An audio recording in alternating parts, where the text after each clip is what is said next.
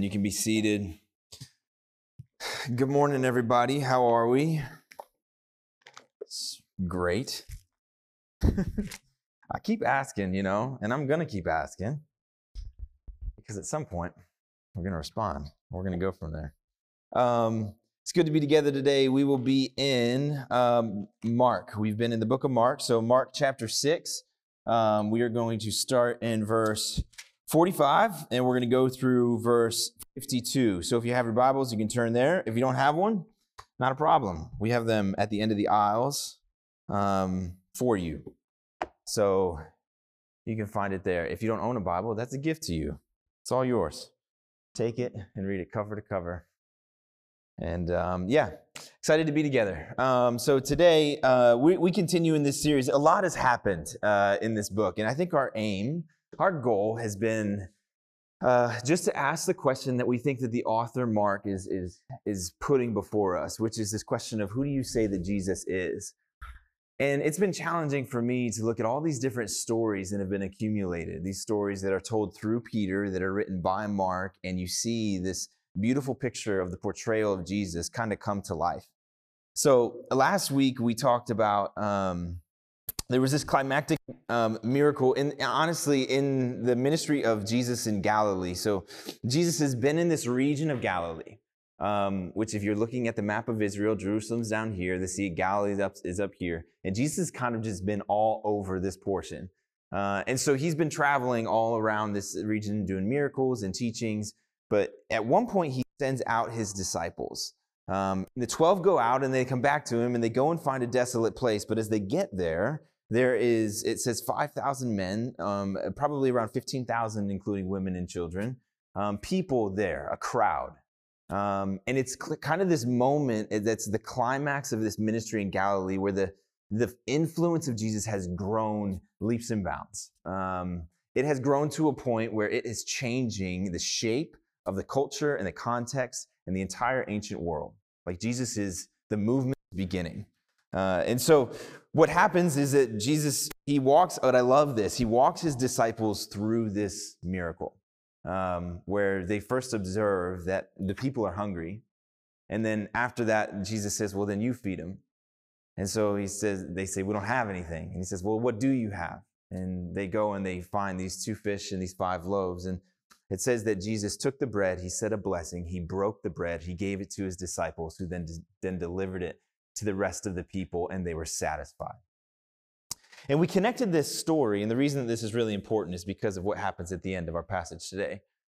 But we connected this story to the other meals in this book. Um, there's two more. There's one in chapter eight, and then there's one at the end of the book. And that one is the one that's that both of the first are pointing to, which is the Last Supper, where again Jesus is sitting at a table with his disciples, and he takes the bread and he says a blessing and he breaks the bread and he gives it to his disciples.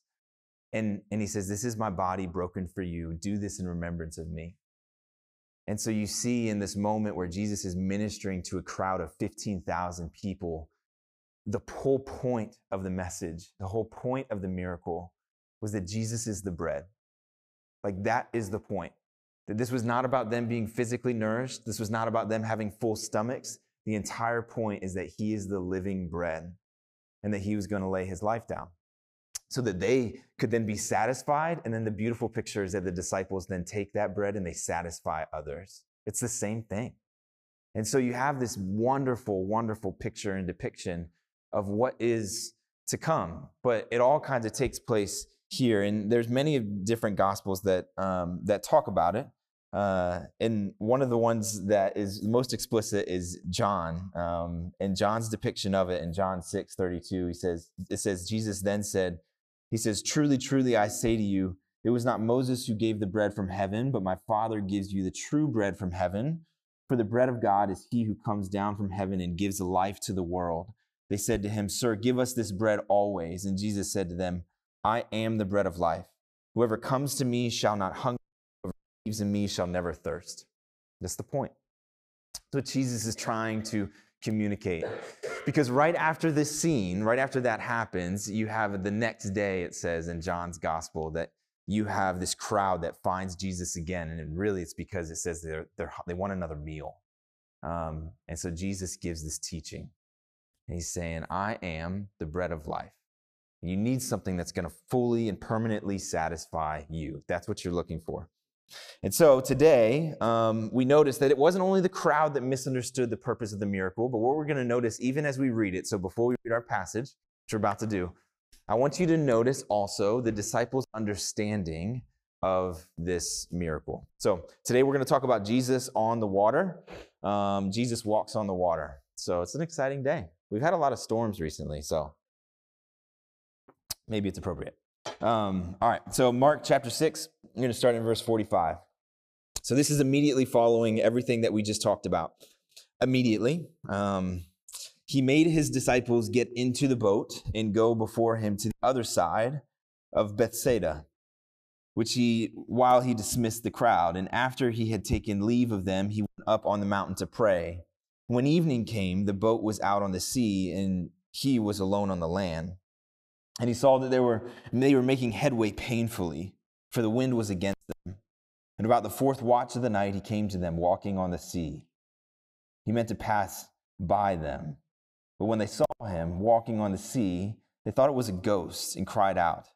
For they thought they, they, for they all saw him and were terrified. But immediately he spoke to them and said, Take heart, it is I, do not be afraid. And he got into the boat with them, and the wind ceased, and they were utterly astounded, for they did not understand about the loaves, but their hearts were hardened. Let me pray for us this morning. Father, teach us this morning what we don't understand. Um, Lord, would you prepare our hearts? Would you, if our hearts need to be softened, Lord, would you soften our hearts? Um, Lord, if our hearts need to be cared for, would you care for them? Um, Lord, what we don't understand and what we're lacking, would you just graciously, in a way that only you can, would you speak to us? Lord, would you show us how much you care for us, how much you love us, exactly who you are? Um, Lord, I pray that our faith would grow today. Um, I pray that as we look at your word, that our belief in Jesus Christ would change. Lord, that we would be challenged if we need to be challenged. We'd be encouraged if we need to be encouraged. But ultimately, as we sit with your truth, that we would see that it, it shapes us, that it changes who we are. So, Lord, I pray that you would do that to us today and with us. Um, Father, we're, we're yours and we're grateful to be so. Uh, in your name, amen. All right, so I drove through a storm Monday.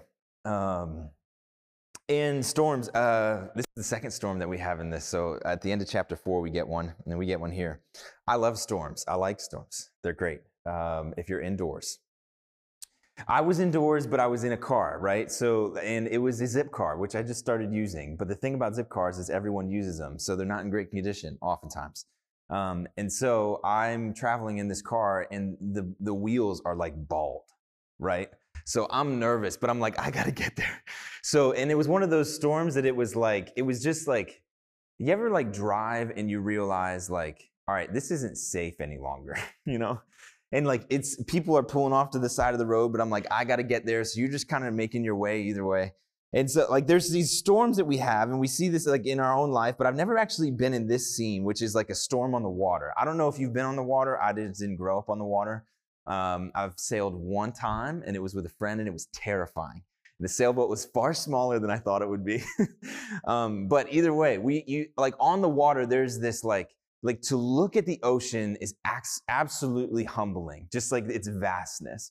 But when you're on the water and you look at the waves, even waves that crash on the shore during a storm are overwhelming. But to think that you would be on the water and to be in the middle of the ocean or middle, middle of a sea, and you would be at a point where you would notice this is no longer something that is just like entertaining or a change of setting or different or fun because it's raining. It's like this is dangerous. Um, that's the scene that we're in today, where this, the disciples again find themselves in this scene. Now, I don't know if you have, um, if you're familiar with this story. Uh, how many of you, by raise of hand, would say that, like, I've heard this story before? This is something that I see referenced all the time. Jesus walked on the water, you know? Even if you're not a believer, a lot of times people will, like, they'll be like, oh, you can walk on water. What are you, Jesus? You know? It's like, listen, there's like, there's, this story is just infamous, but oftentimes when this story is told, it's told from Matthew's perspective. Um, so it's told three times. It's told, told in the book of John, the book of Matthew and the book of Mark. Um, Matthew, the reason that it's told from his perspective um, is that it tells a little more of the story. So in, in Matthew 14 31, it says, Jesus immediately reached out his hand and took hold of him, saying to him, Oh, you of little faith, why do you doubt? What he's talking about there is there's this interaction that happens between Jesus and, and Peter on the water that we talk about often, where Peter steps out of the boat and he walks towards Christ. And the waves and begin to overwhelm him and becomes fearful. And he look, takes his eyes off of Christ and he begins to sink. And then Jesus reaches his hand down. And he says, Oh, you of little faith, why do you doubt? And that is an absolutely crucial and important part of the story. But I think the question that we have to ask today um, is why does Mark not tell that? um, why does he not tell that portion? And not only that, I think it's helpful for us to realize that Mark is the author, but if we remember to like the whole day of context that we did at the beginning of this, Mark is the author, but Peter's the one that's telling the story. These are Peter's stories. Mark was a scribe for Peter. And so Peter's the one that stepped out on the water. Why does Peter not share that? Like if it was me, that would probably be the first thing that I share. Like, no, seriously, I walked on water. It's crazy for like two seconds. But like Peter doesn't share this portion of the story. And so the question is, why? And as we look, and we look at Mark and we look at and we look at Peter, and we're going to see this as throughout the book of the book of Mark, is that what they do, and I think all the gospel writers aim to do this. What they do is to keep Jesus as the central focus of everything. But Mark specifically and Peter do it through reduction. Like they're they eliminate things so that you would be forced to focus and to reckon with and to make decisions about the actual Jesus that's being portrayed in front of you. And so Jesus in this scene is the main focus. And so Peter, he doesn't tell his portion of the story, even though I think it's extremely helpful. But Mark starts it with a word that we all find very familiar because we've been reading the book of Mark. In verse 45, he says, immediately, um, which I think, um, I think is one of the more appropriate immediatelys that we've gotten. I think Mark has, um, he uses this word pretty flippantly. Um, it's intentional, but he says, immediately he made his disciples get into the boat and go before him to the other side, to Bethsaida, while he was, he, while he dismissed the crowd. And so what you see here is that after Jesus feeds the crowd, um, something happens.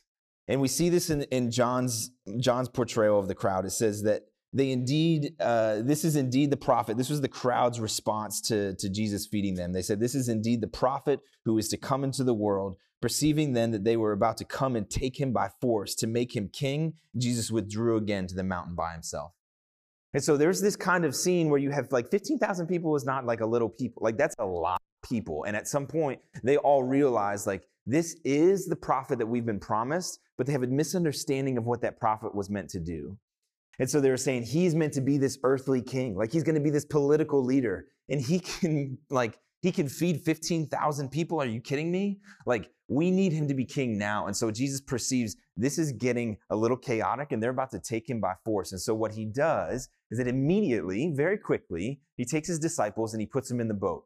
And he says that Jesus dismisses the crowd which I'm sure was a lot. I don't know what that means, but there was probably a lot that happened there. So Jesus dismisses the crowd and he goes up on the mountain to pray. And so now you have this picture that it says in, in Mark 6 46 that after he had taken leave of them, he goes up on the mountain to pray. And when evening came, the boat that was on the sea, and he was alone on the boat was on the sea, and that he was alone on the land. So you see Jesus ascending onto the mountain, and you see his disciples entering into this boat, and they go out onto the ocean, and something happens. Um, the picture that we get from Matthew, as he describes it, he says, The boat by this time was long away from the land. It was beaten by the waves, for the wind was against them. So, part of the reason that we know that they had a hard time is because ultimately they didn't end up in Bethsaida they ended up in, Gennesaret, which is a completely different town. um, so they get completely off course and they end up somewhere they're not supposed to be, but the wind and the waves are pushing against them. And again, this is not the first time that they've been in this setting. Um, at the end of chapter four, they're in this setting um, where they're on the Sea of Galilee, um, and the the wind picks up, but Jesus is in the boat. So Jesus is in the boat and he's sleeping in the boat, and they are panicking. And the winds and the waves are crashing over the side, and they get to the point where, because of their fear, um, they begin to accuse Jesus. Um, they actually look at him and they say, Teacher, do you not care that we are perishing? And so they begin to question his heart. Um, and I think eh, there's a lot of grace for the disciples in this moment because I think I would have had the same exact response. But Jesus stands up and he rebukes the storm. He says, Peace, be still. And then he looks at them and he says, Why are you so afraid? Have you so little faith? Um, but here's like the difference in this moment is that Jesus is not in the boat. Like that whole picture was that Jesus is, he's here with us, right? Like we're terrified and he overcomes, but like Jesus is in the boat with us and he stands up and he says, Peace. But now, what's different about this scene is that Jesus is the one that calms the seas is on the shore and they are in the boat and they are far off and they're what, they're, what it feels like completely alone. Um, and I think as I thought about it this week, um, a question came to mind where I just began to think, like, man, what do we do when we feel like we've been completely abandoned by Jesus? What do you, what do, you do when you feel like you've been left alone? Um, I think we've all gone through different times in our lives where it's just crazy and like chaos. It, could be circumstances.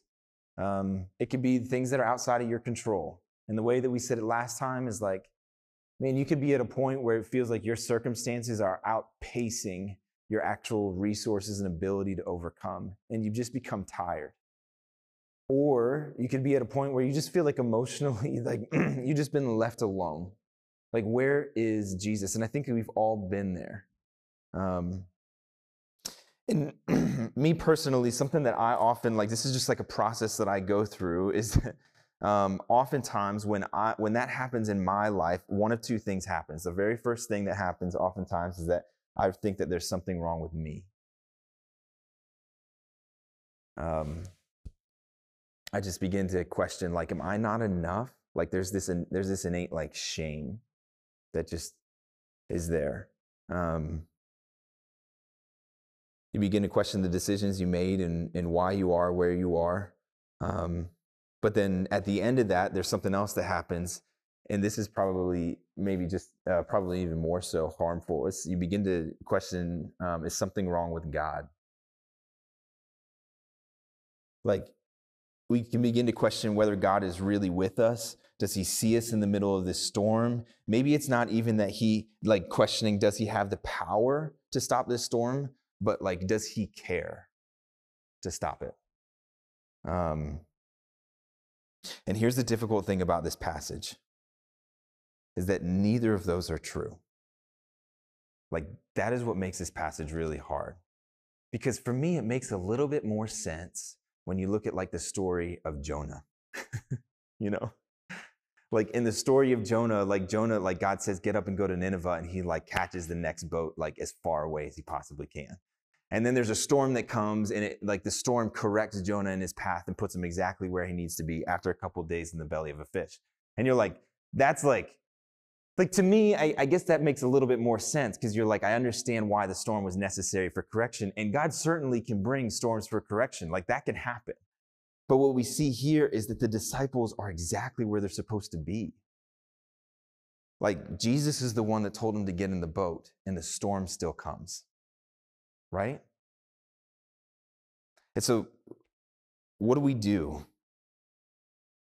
What do we do when we feel like we're in a storm and you do not understand why? Um, I think what we're going to see today and what I want us to see, there's just a couple of main things that we see in the way that Jesus comes towards his disciples.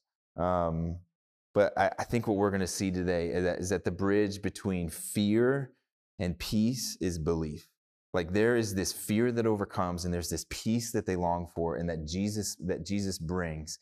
And there is this belief in genuine faith, and not just in faith that, that God can change our circumstances, but this is what we've been challenged with from the beginning of this story faith in who do you say he is? And do you believe that's actually going to change the storm? Not just do you believe that he will change it, but like who do you say that he is? So let's keep reading. Um, Mark chapter 6, 48, he says, And he saw that they were making headway painfully, for the wind was against them. And about the fourth watch of the night, he came to them, walking on the sea. He meant to pass by them. this is a loaded verse. Um, so first, there's two, there's two miracles that happen here. Um, the first, the second miracle is that Jesus walks on water. Did you catch the first one? Um, the first miracle is that Jesus sees them. Like he's on the mountain, and it says actually, um, I think it says in John's gospel that they were two or three miles past. Yes, they were two or three miles past where they were supposed to be. Um, and so now, like, these are two or three miles out into the ocean. And now you have Jesus up on the mountain, and it says that he sees them. And so I think we established last week that the farthest that a human eye can see on the shore is 2.8 miles. Um, and so if you're if it's in the middle of a storm, you're significantly more limited. And so there is this like supernatural sight that Jesus has where he is on the mountain, but he sees his disciples in distress. And it's the very first thing that is like part of this belief that he's asking the disciples to believe. Do you believe that I can that I see you? And that's sometimes that's like the hardest belief for us, like because we just feel like we're alone in this. So the first belief is like, do I believe that Jesus sees me in my distress? And then do you believe that he's actually going to come to me? And so Jesus begins to walk on water and he makes his way out to them. And then the very, like, at the end of this passage, it says, at the end of what we just read, it says, he meant to pass by them. This is about the fourth watch, which is between like 3 and 6 a.m. Um, he, he came to them walking on the seas, which is a beautiful picture of the fact that he is the God that actually made and can rule creation. We established this last time where it's like, this is the God of the Old Testament that actually split the Red Sea. Like, this is that God in human flesh. But he's walking on the water now. And so, as Jesus is making his way over top of what is actually oppressing them and walking towards them on this water, he finds himself before them, and it says he meant to pass by them. And that's weird. Um, that's what it feels like to me. Like, that just feels like, what do you mean he meant to pass by them? Like, the whole point for you to go out there is because they need you. Like, why would you pass by them? That doesn't make any sense. Um, kind of Jesus is like, making his way past them. He's like trying to beat him to the other side, and they're like, "Oh, we caught you." You know, it's like no, it's just like I, when you just read it, just like read it, like just initially, you're like, "Man, this is kind of like odd." What do you mean that he meant to pass by? Because the whole point was that he would be there. And I think one of the, I think this is where I think the story gets rich. Um, not that it hasn't been already. But this is where I think you find the depth and understanding that these stories are meant to point to the greater story and narrative of Scripture. And I think we've seen this throughout Jesus' ministry. Like as he feeds the people in the wilderness, it's a, it's a remembrance and a reminder that God also fed his people in the wilderness. You know, it's like there's these pictures and these things that Jesus does that are a perfect depiction of that God. And so as you look at this, um, there's something, and this is going to be, I don't know if it's a new word for you, but it may be helpful. Um, there's something that we see throughout Scripture that's called a theophany. Um, a theophany is an appearance of God.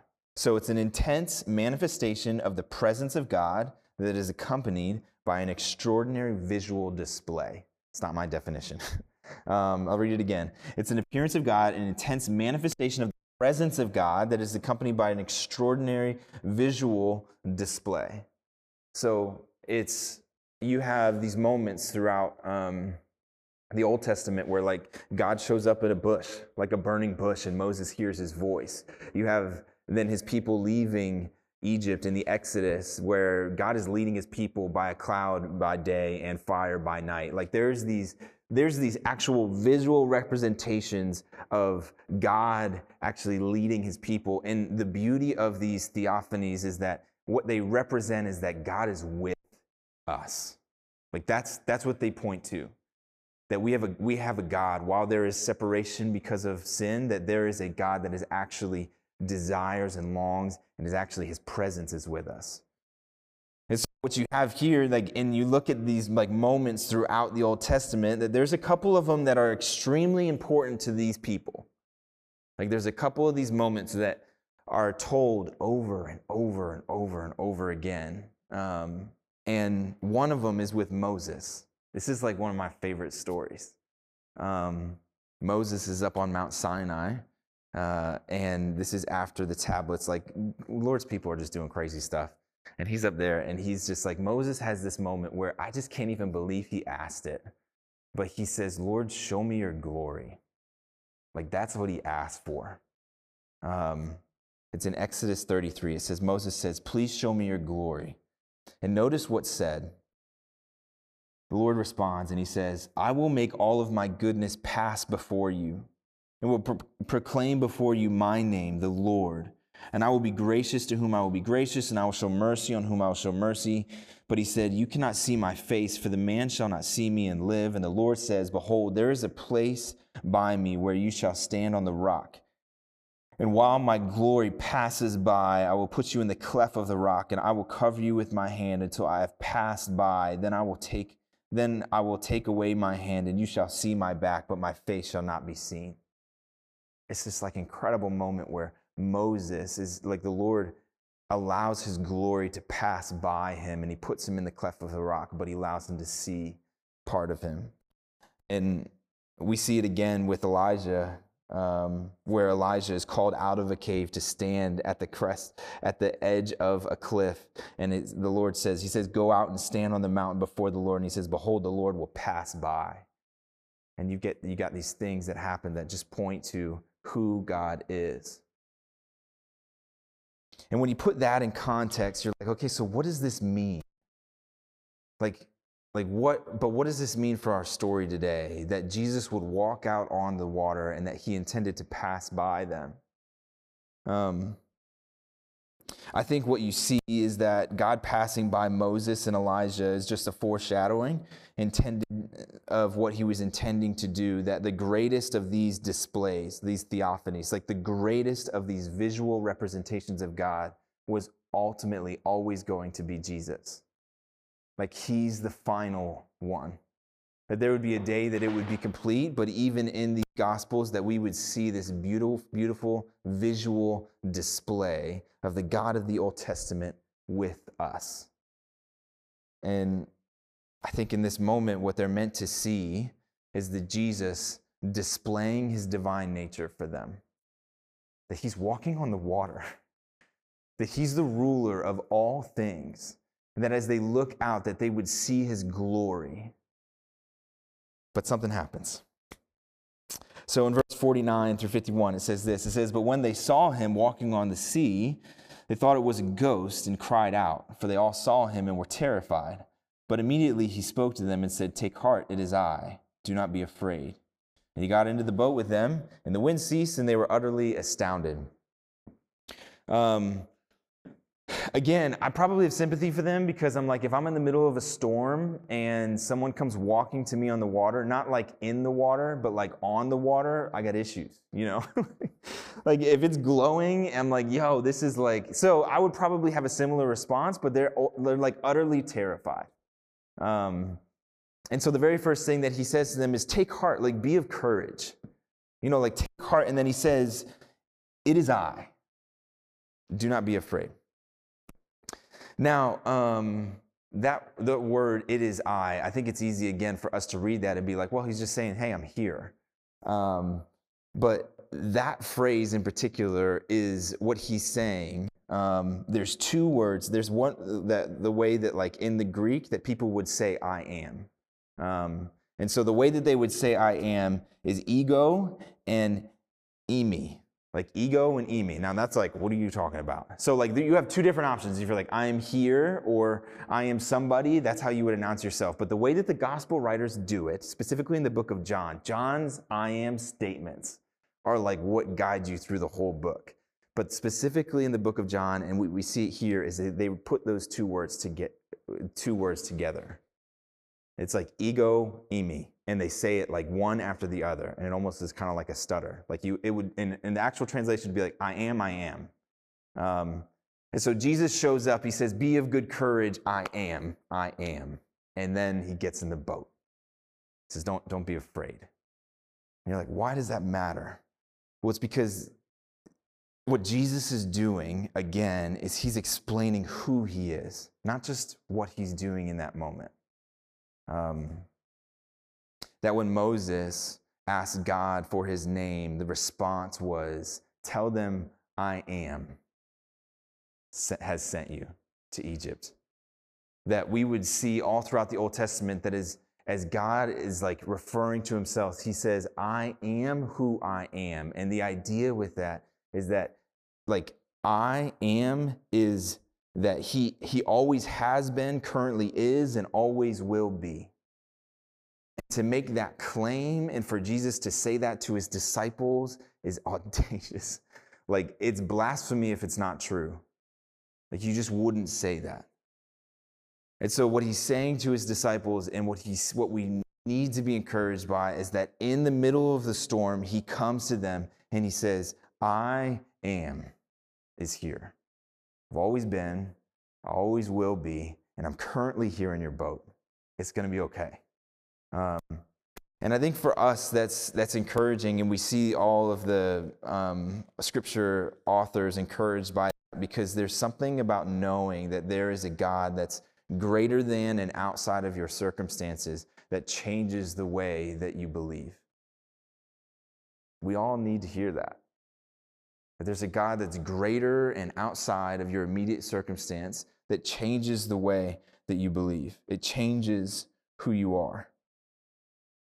Um, and then we see finally at the very end, uh, we see this last, this last statement that we're given by Mark um, in Mark 52, 6 52. They say, it says, For they did not understand about the loaves, but their hearts were hardened. Um, and we go all the way back. And Mark does this where he, um, he does this with parables, he does this with stories where he will tell us a portion of the story, tell another story, and then finish it.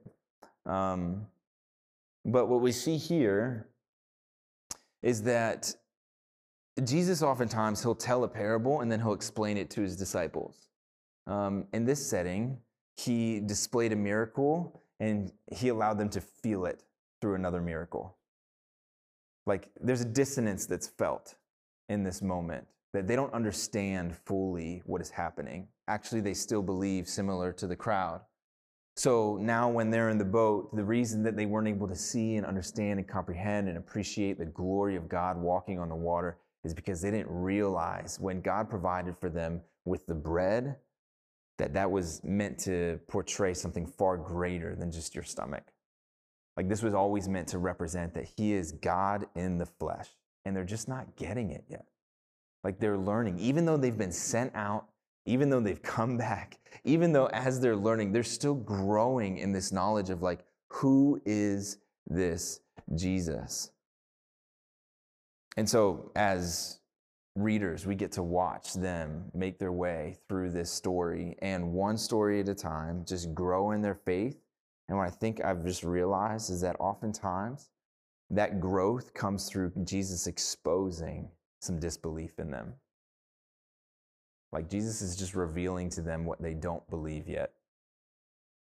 And the reason that he does that, as we close, the reason that he does that is because there's coming a day um, where this great I am, this Jesus, goes to the cross and there's a resurrection. And so while they don't believe now, they need to believe then. Right? Like, even if they don't believe in this moment and they're trying to understand who this Jesus is, it's not till they see, the, they see the resurrected Jesus Christ that all of these stories begin to make sense. That they look back on all of everything that they've gone through and they'd be like, He is the God that calms the seas. He is the God that provides, the, provides the, and satisfies us completely. He is the God that conquers everything for us. He provides healing, He restores, He does all of that. And why does He do that? Because He is I am. That's who He is. And so, even something like death is conquered in Christ. Um, so, as, um, as we close, as Aaron comes up, I wanted to just ask um, one last question and allow us some time just to sit in it. Um, this was the question that we this is the question that we posed in the middle in the middle of this is we're like looking at the disciples on the water um, i think it's just helpful for us to think through I, think we all come in with a lot of different stuff going on in our lives um, i don't know what's going on in your life where you've been what what um, cir- your circumstances are um, but what do you do when you feel abandoned by jesus what do you do when you feel abandoned by Jesus? And I want you to just kind of like very quickly, one of the things that we often do is we will just give the right answer. And you'd be like, well, you just told me that it's, um, it's actually belief. You have more belief in Jesus. So you write that down. I'm not asking what I would like, what I'm trying to help us walk into. What I'm saying is just be honest with yourself. Like, what do you do? Like, what do you genuinely do when you feel like there's a moment where you've been abandoned by Jesus? What is your natural instinct? What does the storm cause you to do? Is there doubt? Is there frustration? Is there anger? Um, write that down. Um, because I think as we walk through this with the disciples, we have to take a genuine approach to what we're actually feeling and understanding about Jesus. Um, and then, how do you understand the fact that that fear that you experience um, and that peace that you desire actually the bridge is a belief in the person and work of Jesus Christ. Um, do you believe that to be true or do you not? Are there other things that you go for to try to find that peace? Or do you look to Christ and do you again press into your belief and faith in Jesus to find that peace that you desire? The question that we're, that we're asking, that we're just always asking, is who do you say that he is? Um, I'm praying that as we go through the book of Mark, that our idea of Jesus would just explode, um, that it would grow drastically, um, that we would be challenged to think about him in ways we never have, challenged to believe things about him that we haven't ever, maybe even grow in the understanding of our own belief that we've claimed that we've had for a long time. That we would be able to sit back and say, you know what? I honestly, I think that there is greater belief still yet to be had in my own life, in my own way that I, I live out my faith. So let me pray for us this morning and we'll continue in worship.